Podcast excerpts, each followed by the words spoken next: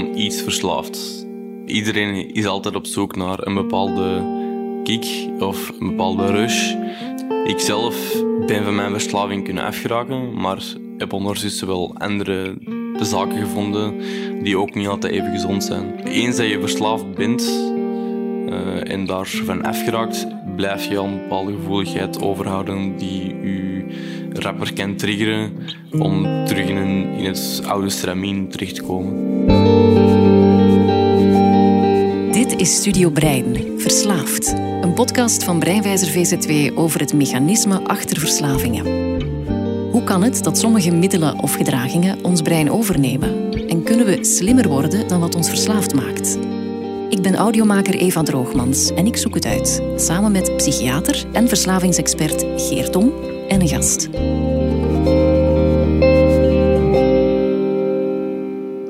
Soms ben je als mens je eigen grootste vijand of je grootste uitdager. Beseffen dat je verslaafd bent, dat is één zaak. Dat luidt op zeggen en vervolgens hulp zoeken, dat is nog wat anders. Kan je überhaupt ooit genezen van een verslaving? Of is het een kruis dat je je leven lang moet dragen? Dag Geert, dag Marian. Hallo. Hoi Eva. Marian de Stoop voor de volledigheid. Uh, maar wie de vorige aflevering gehoord heeft, die weet al wie jij bent, Marian. We hebben het vorige keer gehad over manieren waarop mensen hun verslaving proberen te verdoezelen en daarbij soms verdwaald geraken in hun eigen verhalen, soms ook leugens. In deze laatste aflevering wil ik met jullie graag wat verder kijken dan dat punt, naar behandelingen om met de verslaving om te gaan.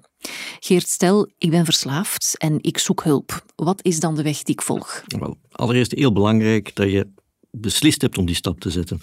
Wacht ideaal niet tot het punt dat je verslaafd bent hoe sneller dat je hulp gaat zoeken, hoe beter het resultaat en hoe sneller dat je de dingen onder controle hebt. Maar het besluit om hulp te zoeken is fundamenteel als eerste stap.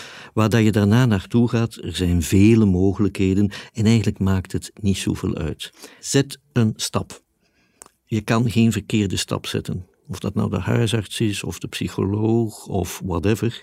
Het is door de stap te zetten de volgende gaan komen. Dus die eerste stap is belangrijk. Dus breek je hoofd niet van wat is de beste stap en in welke richting. Just do one step. Mm Misschien een stap die de laagste drempel inhoudt, is die naar de huisarts dan, denk ik, Marianne? Of, of welk traject zie jij? Ja, er zijn eigenlijk verschillende trajecten uh, mogelijk, zoals Geert zegt. Het maakt niet uit welke trajecten, maar om een beetje een idee te geven, de huisarts is uiteraard een, een goed aanspreekpersoon. Hè. Die kan je ook doorverwijzen naar een eerste lijnspsycholoog. Maar daarnaast zijn er zelfs nog kleinere stapjes. Hè. Je kan informatie opzoeken op de website van de VAD of contact opnemen met de druglijn of met het adviespunt verslaving. Dat zijn allemaal uh, toegankelijke eh, manieren hè, om te zoeken naar hulp. Um, er zijn ook zelfhulpgroepen natuurlijk. Hè. De meest bekende is de AA hè, of de NA. Uh, maar ook online zijn er zelfhulpgroepen. En kun je ook bijvoorbeeld behandelingen volgen. Denk maar aan gokhulp.be, is mm zo een website voor mensen met een gokverslaving. En dan zijn er natuurlijk meer gespecialiseerde vormen van hulp. Hè. We hebben ambulante uh, therapeuten, centra voor geestelijke gezondheidszorg. En dan ja, de meest intensieve vorm van hulp is natuurlijk de residentiële um, verslavingsbehandeling. Maar daar moet wel bij gezegd worden dat dat maar voor een kleine minderheid is van de grote groep mhm. patiënten met verslaving. Ja, je had het over ambulant, dat wil zeggen dat jij als therapeut aan huis gaat. Dat kan, dus je kan aan huis gaan, maar meestal is het zo dat je zelf op consultatie komt bij een therapeut. Oké, dus er is uh, van alles voorhanden. Welke therapieën of behandelingen worden op dit moment het meest gebruikt? Eigenlijk zijn er verschillende soorten therapieën en moet je in eerste plaats gaan kijken van wat is het doel. Als iemand sterk geïntoxiceerd is, is op dat moment het doel om die persoon in leven te houden, om te overleven. Dus dan gaan we vooral reanimeren en zorgen dat die persoon terug uh, nuchter of clean wordt. Een ander doel van de behandeling kan zijn toch gericht op genezen. Hè. En dan denken we toch eerder aan abstinentie, hè, nuchter blijven, knieën worden. Hè. Dus in eerste instantie gaan we dan ontwennen, hè, ontgiften, uh, zorgen dat het product uit het lijf geraakt en uh, gaan we de ontwenningssymptomen opvangen, onder andere met medicatie. En vervolgens gaan we dan proberen te voorkomen dat je hervalt hè, door uh, in te zetten op hervalpreventie, zowel via groepstherapie als via medicatie. Maar je hoeft niet per se te gaan voor abstinentie. Hè. Je kan ook gaan voor stabilisatie hè, waarbij dat je je gebruik onder controle houdt, hè, maar zonder dat je volledig gestopt bent met het gebruik. En dan is er een ander doel ook nog mogelijk, hè, dat noemen we harm reduction, hè, waarbij dat de mhm. persoon in kwestie wel blijft gebruiken, hè, maar we vooral inzetten op het voorkomen van uh, secundaire gevolgen van het gebruik. Hè. Dus bijvoorbeeld het gebruik van methadon, hè, waarbij we vooral gaan uh, inzetten op het uh, voorkomen van gebruik van vuile naalden, hè, om op mhm. die manier mensen niet ziek te maken. Ik hoor veel verschillende therapieën. Hoort daar altijd medicatie bij? Daar hoort vaak medicatie bij, dat klopt. En eigenlijk wordt medicatie nog te weinig gebruikt op dit moment. Geert, vind jij dat ook? Ja, het is bijvoorbeeld voor patiënten of mensen die lijden aan alcoholproblemen, weten we dat ongeveer maar 5% van die mensen uiteindelijk gaat medicatie gebruiken om hun alcoholprobleem onder controle te krijgen. Dat is dus weinig, hè? 5%? Dat is, heel weinig.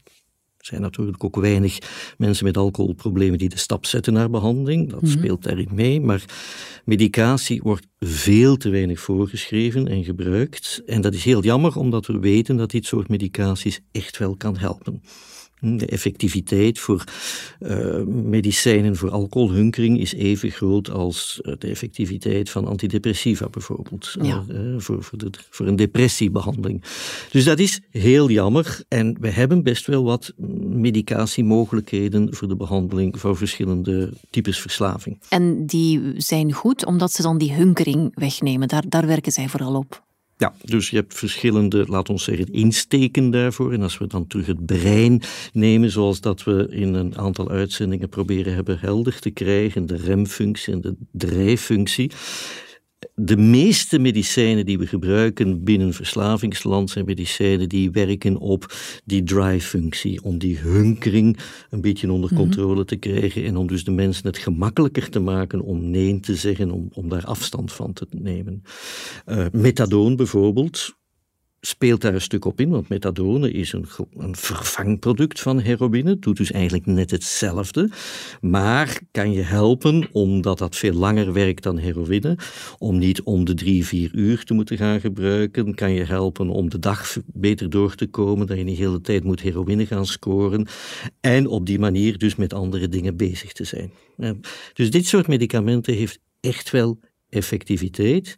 En tot slot, maar dat is nog niet op de markt, maar sterk in onderzoek zijn we erg zoekende naar welk type medicament zou kunnen helpen om aan de kern van uw verslavingsproblematiek, en de kern is dat onevenwicht tussen die drive en die rem, om daar iets aan te doen. En dat zou heel fijn zijn, want dat zou betekenen dat je iets hebt dat eigenlijk voor alle type soorten verslaving gaat werken. En een mogelijke kandidaat zou bijvoorbeeld kunnen zijn wat op dit moment heel hot is in de media, psychedelica bijvoorbeeld. Het gebruik van LSD of psilocybine uh, voor de behandeling van verslaving. Oké, okay, Marianne, heb jij daar ervaring mee met het gebruik van dat type als, als medicatie? Ja, dat is iets inderdaad dat vooral nu in onderzoek heel sterk naar boven is aan het komen. En eigenlijk is dat niet zo vreemd. Hè. Psychedelica zijn zeer um, uitzonderlijke medicamenten, als ik het zo mag noemen, die een, een unieke werking hebben. Um, zij kunnen ervoor zorgen dat er veel meer verbindingen worden gemaakt in de hersenen. Zij gaan ervoor zorgen dat uh, je minder gericht bent op jezelf en dus minder gericht bent op je verslaving, maar meer eigenlijk verbonden gaat zijn met, je, met je omgeving. Ze gaan er ook voor zorgen dat um, de angst minder wordt, dat je meer, je meer prosociaal gaat gedragen. En dat zijn um, effecten die we eigenlijk bij geen andere medicamenten zien. En die wel wat mogelijkheden bieden in de behandeling, vooral van alcohol- en nicotineverslaving, zoals we zien in onderzoek. Ook MDMA is ook een veelbelovend uh, medicament. Hè. Vooral als we het gaan gebruiken in combinatie met traumatherapie. Hè, omdat uh, MDMA er kan voor zorgen dat de angst wordt weggenomen, waardoor dat patiënten toegankelijker zijn tijdens de traumatherapie en dus beter uh, en gerichter kunnen gaan werken op hun kinderlijk trauma. En hoe zorg je dat ze dan geen nieuwe verslaving ontwikkelen? Eigenlijk zijn psychedelica weinig verslavend. Hè. Dus dat is een beetje een misvatting die er bestaat. Hè. Ze staan dus wel op de lijst van uh, illegale middelen. Um, maar ik heb nog nooit een patiënt tegengekomen die verslaafd is aan psychedelica. Oké. Okay. Um, ehm, ik hoor ook in jouw verhaal en in dat van Geert dat jullie mensen vooral leren hoe zij terug de regie over hun leven in handen kunnen nemen. En voor Arne, die lang gokverslaafd was, waren die therapiesessies een echte lifesaver, dat vertelde hij mij. Roel, die cannabisverslaafd was en daarbovenop ook een psychose kreeg, die had een andere ervaring met het traject dat hij volgde. In mijn ogen staan we nog niet ver genoeg om te zeggen dat antipsychotica het juiste middel is tegen een psychose. Het is, het is een hulpmiddel, maar het is zeker geen oplossing. Therapie voor een deel, want dat is meer tijdverdrijf en tijdopvulling dan, dan echt een hulpmiddel, vind ik. Ze proberen nu wel op een goede manier bezig te houden, maar de therapie op zich eh, heeft voor mij nooit geholpen. Ik denk dat de grootste factor geweest uh, is in mijn uh, herstelproces is tijd. Roel vertelde mij dat hij sommige psychologen te meegaand vond, te sussend, dat hij eigenlijk iemand nodig had die grenzen stelde. Marian, wat, wat denk jij als je dat hoort? Ja, deze getuigenis kan natuurlijk erg ontmoedigend zijn hè, voor luisteraars. Als ze horen dat uh, Roel geen baat had bij de therapie, nog bij de gesprekstherapie, nog uh, bij medicatie. Gelukkig zijn er natuurlijk verschillende soorten therapieën. Hè. Er zijn verschillende soorten medicamenten, er zijn verschillende soorten gesprekstherapieën, waarbij dat we toch meer en meer zien dat bepaalde uh, soorten therapieën um, wel goed effect hebben bij bepaalde soorten patiënten, als ik het zo mag noemen. Um, we moeten natuurlijk nu vooral nog op groepsniveau zoveel mogelijk data verzamelen. Hè. En met het voorbeeldje van Roel bijvoorbeeld. Hè. Hij mhm. zegt dat antipsychotica voor hem niet werkzaam waren. Hè. Maar als we dan gaan kijken naar de data, en die zijn zeer uitgebreid. Hè. Er zijn bijna 30.000 patiënten onderzocht geweest in strenge onderzoeken naar de effectiviteit van antipsychotica. En dan zien we toch dat mensen die antipsychotica nemen, dat die uh, twee keer zoveel kans hebben om geen uh, psychotische symptomen meer te hebben, hè, tegenover patiënten die placebo nemen. Hè. Dus dat is toch wel een mooi effect, zeker vergelijkbaar met de effecten die we ook zien in de algemene geneeskunde bij de andere medicamenten. Um, dus we kunnen wel zeggen dat die medicamenten zeker wel werkzaam zijn, maar natuurlijk niet in 100% van de gevallen voor hmm. iedereen op elk moment. Dus dat klopt wel. Elke verslaafde is anders. Hè. Verslaving is een hele brede groep. Um, en dus dat verklaart ook hè, door die brede uh, groep dat sommige mensen wel baat hebben bij um, bepaalde behandelingen, mm anderen niet. Elk uh, verhaal is uniek. Hè? Ja. Dat brengt mij wel bij de volgende vraag, Geert. Hoe weet jij dan als zorgverlener wat werkt bij wie? Is dat voor jou dan ook een zoektocht? Ja, dat is een zoektocht en dat is een, een klinische uitdaging om uh, te bepalen en te zoeken en te kijken, werkt het, werkt het niet? En als het niet werkt, om tijdig bij te sturen, dat is heel belangrijk. En eerlijkheid gebied om te zeggen dat inderdaad niet alle typen behandeling geven hetzelfde resultaat bij iedereen. En dat geldt zowel voor medicatie, maar ook voor gesprekstherapie bijvoorbeeld. Er zijn mensen die prima om kunnen met cognitieve gedragstherapie, die voldoende in, laat ons zeggen, dat beeld van prefrontale cortex, voldoende in planningsvaardigheden hebben om dat aan te scherpen en dan zo hun verslaving onder controle te houden, terwijl er anderen misschien veel meer gebaat zijn bij mindfulness. Mhm. Dus het is een zoeken naar wat men dan noemt binnen de psychiatrie een meer gepersonaliseerde aanpak. Ja, ik hoor dat er van alles voorhanden is qua medicatie, qua therapieën. Ik hoor tussen de regels ook wel dat het engagement van de patiënt in kwestie heel erg belangrijk is en dat de grootste inzet toch van die persoon moet komen.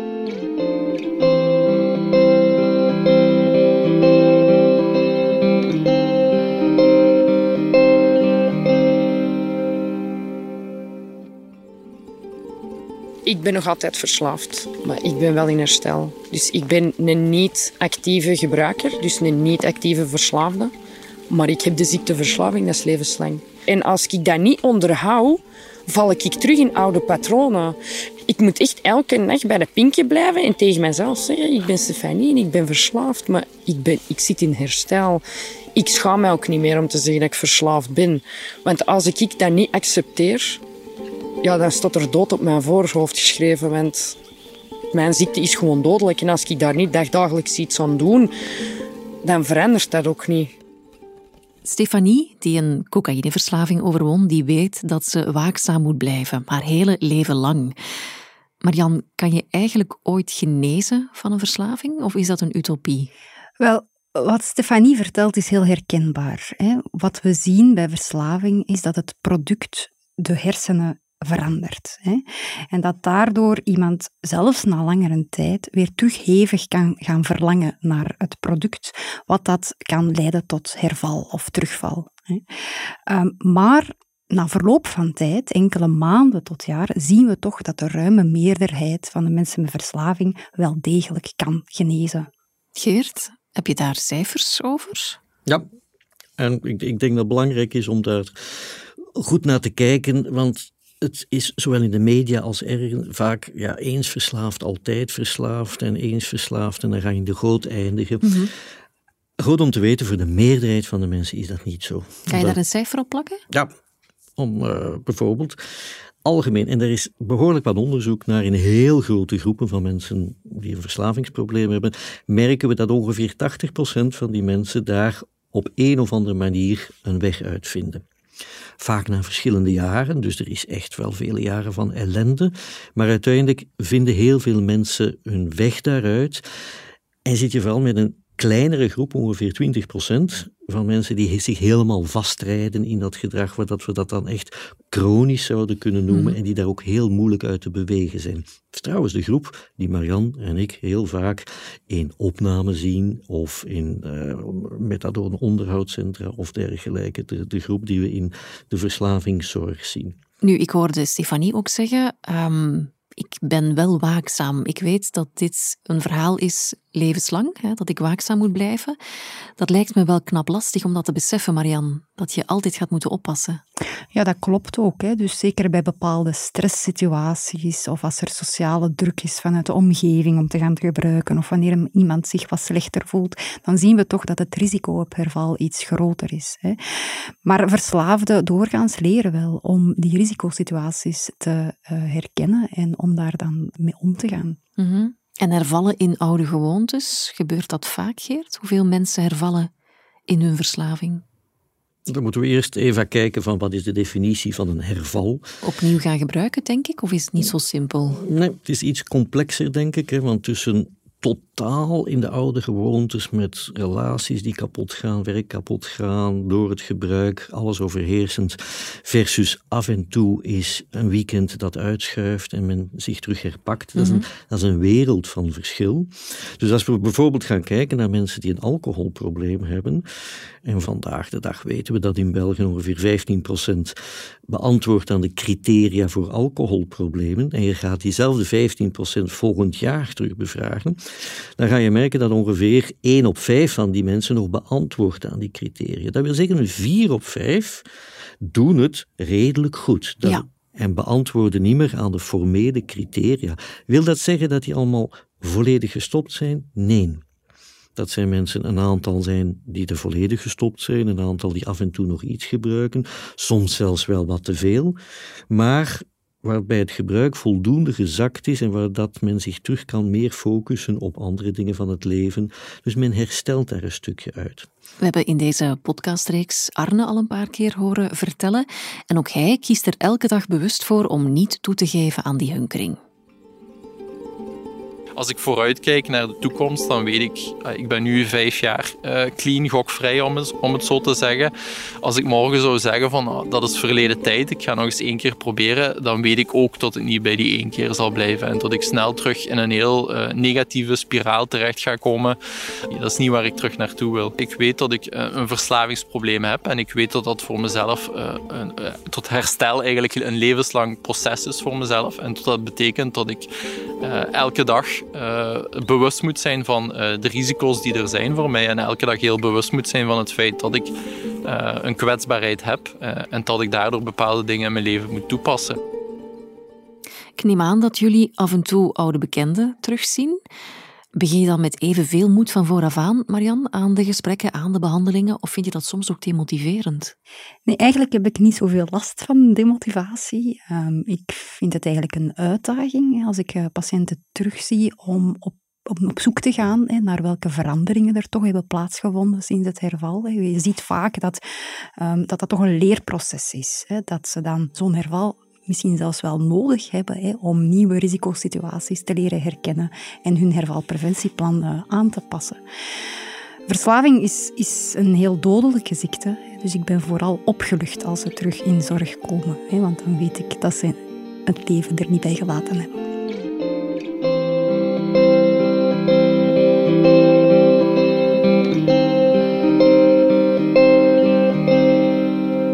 Geert, Marian, we hebben in deze podcast geprobeerd om de mechanismen achter verslavingen bloot te leggen. En daarbij hebben we ons brein binnenste buiten gekeerd, omdat daar natuurlijk een groot stuk van de verklaring zit. Maar kunnen we dan ook zeggen dat verslaving een breinziekte is, Marianne, of vertellen we dan maar een deel van het verhaal? Ja, verslaving heeft alleszins alle kenmerken van een ziekte. Er zijn genetische factoren, er zijn omgevingsfactoren die een rol spelen bij het ontstaan en vooral de interactie tussen omgeving en genetische factoren zijn van belang. Hè. We zien ook dat symptomen ook te behandelen zijn, onder andere met medicatie of met uh, gesprekstherapie. En we zien ook qua prognose hè, dat verslaving ervoor zorgt dat de levensduur verkort wordt. Dus we kunnen wel vaststellen dat verslaving een ziekte is. Een ziekte hoor ik jou zeggen, maar nog geen breinziekte dan. Geert, hoe denk jij daarover? Is het een breinziekte?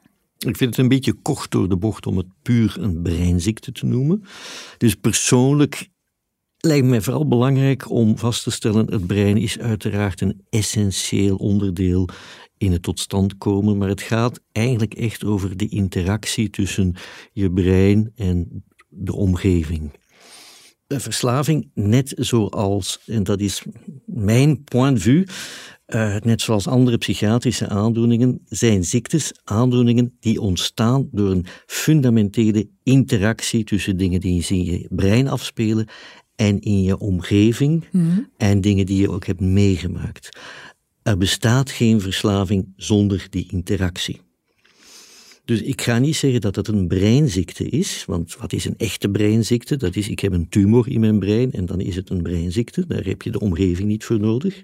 Ja. Voor dit soort dingen, depressie, verslaving en dergelijke, heb je fundamenteel de interactie met je omgeving nodig en heb je uiteraard een aantal kwetsbaarheden in je brein. Dus ik wil een beetje af van die dichotomie. Het is of een brein of een psyche. Nee, het is gecombineerd en dat is de essentie daarvan. Ja. Dus het is zeker, zoals Marian zegt, een ziekte, met alle kenmerken daarvan, en een ernstige ziekte. En binnen het brein zijn er heel belangrijke dingen die daaraan meespelen en die ook de targets, de doelen van bepaalde vormen van behandeling, zoals medicatie, speelt daar dan op in. Of zoals dingen zoals neuromodulatie. Mm Want daar kunnen we ook aan denken. Hoe kunnen we dan die breinfuncties gaan verbeteren? Niet alleen met medicatie, niet alleen door gesprekstherapieën of meditatie of mindfulness benaderingen, maar we, momenteel is er veel onderzoek naar hoe kunnen we een aantal functies helpen beter te worden door met bijvoorbeeld heel uh, zwakke elektrische stromen uw uh, prefrontale cortexdelen te gaan stimuleren. Mm. Maar ik begrijp jou goed dat er geen eensgezindheid is binnen de wetenschap, binnen onderzoekers, of dit nu een echte breinziekte is of niet. Er is discussie over. En dat is goed dat er discussie over is. Uh, want het is te kort door de bocht om iets puur een breinziekte te noemen. En uh, we zitten in heel het land van de psychiatrie echt na te denken van, ja, hoe moeten we dat juist benoemen dan dat interactie? Ik denk ook dat het niet zo veel belang heeft om nu te denken van, is het nu ja of nee een breinziekte? Het is net de essentie van de psychiatrie en dus van de verslaving, dat we die hebben over bepaalde ziekteuitingen die gebaseerd zijn op die fundamentele interactie tussen je brein, de aanleg, de genetica, mm wat er in de omgeving gebeurt. Je kan niet verslaafd worden zonder die externe omgeving, zonder dat die middelen er zijn, zonder al dan niet die stress die erbij komt of die mhm. omgevingsomstandigheden. En psychiatrie, Eva, is niet gemakkelijk. Mensen zijn niet gemakkelijk. De psyche van mensen is complex, supercomplex.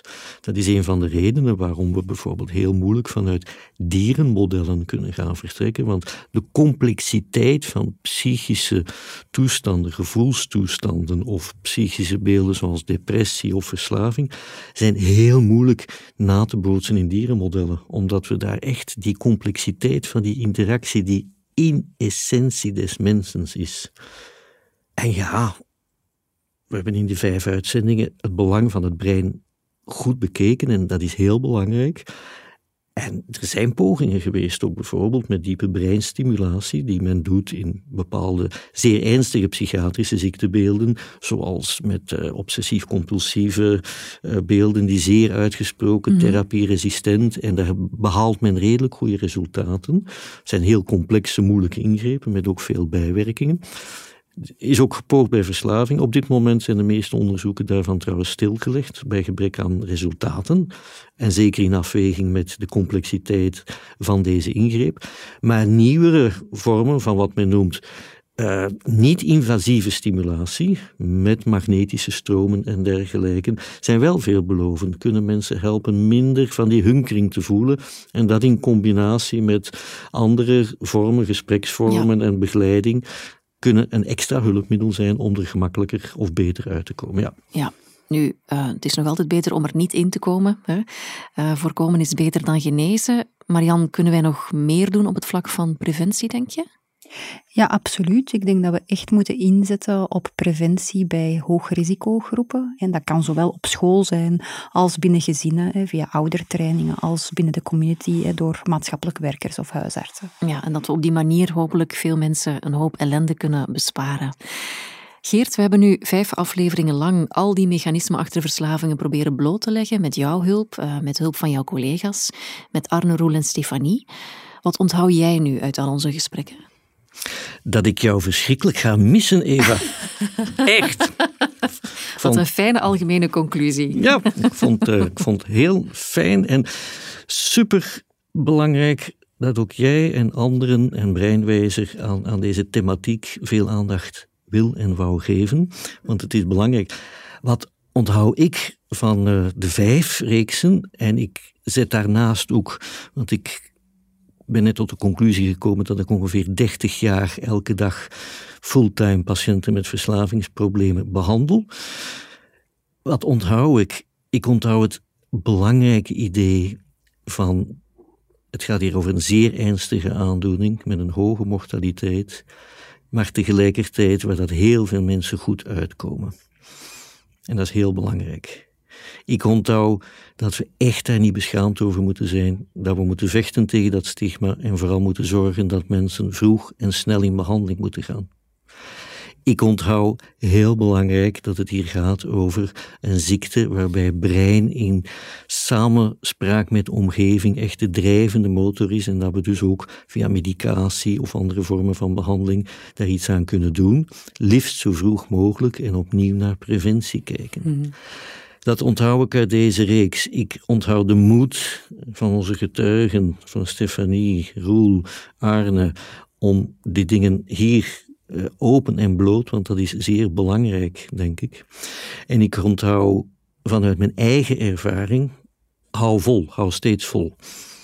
Je hebt inderdaad mensen die daar heel lang mee blijven worstelen, maar het is heel belangrijk de hoop niet te verliezen en de next kleine stap te doen. Elke keer als ik een kaartje kreeg van een patiënt die dat ik behandeld heb, als die 18, 17 was, in diepe ellende en een familie overhoop en dergelijke. En ik kreeg zeven jaar, acht jaar na datum een kaartje van: hé, hey, mijn eerste zoon is geboren en het gaat goed met mij. Dan denk ik elke keer: dit is de moeite waard om 30 jaar aan te besteden. Dat is een beetje sentimenteel om af te ronden, maar dat zijn de dingen die ik, die ik echt mee lijken mij heerlijke kaartjes om eh, te hm? krijgen. Geert, Marian, dank jullie wel oprecht voor het delen van al jullie inzichten en ervaring. Alle succes met wat nog komt. En ook een grote, grote dankjewel aan Arne Roel en Stefanie die hun verhaal wilden delen. Zowel de donkere momenten als de hoopvolle. En die ons lieten zien dat verandering mogelijk is. Ik ben mijzelf nog maar juist aan, terug aan het leren kennen. Ik ben mijzelf terug aan het, uh, hoe zeg dat, reinvention. Weet je, van wie ben ik nu eigenlijk? Wat doe ik graag? Ik kan zeggen dat ik volwassen ben geworden op dat punt. Als je dat moet vergelijken met vroeger, dan was ik altijd ja, een beschaamd, onzeker, angstig kind. En op mijn dertig is dat pas veranderd. Ik ben uh, misschien nog net iets gevoeliger geworden. Ehm, niet alleen voor middelengebruik, maar ook voor prikkels in het algemeen. Ergens ook wel meer vastberaden om, om nu mijn fouten recht te trekken en naar mezelf toe en naar mijn omgeving toe soort van te bewijzen dat ik meer ken dan dat ik tot nu toe heb laten zien. Ik denk dat ik 180 graden gedraaid ben. Eigenlijk is dat een vraag die ik aan mijn familie zou moeten stellen. Maar ik denk dat ik vandaag een heel sociaal geëngageerd uh, persoon ben. Die zich ook al bewust is van zijn karaktergebreken. Uh, maar daar op een heel positieve manier mee omgaat. En uh, die zich ook bewust is van zijn kwaliteiten. En die ook kan, kan benutten. En Daarnaast is, is, dankbaarheid bijvoorbeeld een heel belangrijk gegeven, wat ik vandaag de dag als een belangrijke waarde zie voor mezelf om, om de nuchtere persoon te blijven die ik vandaag de dag ben.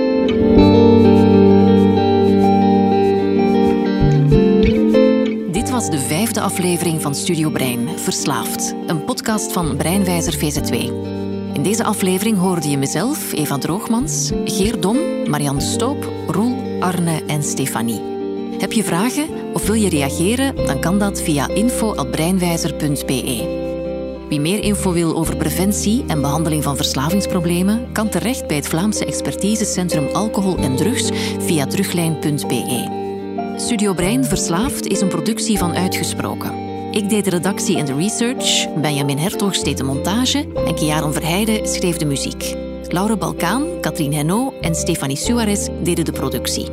Bedankt voor het luisteren.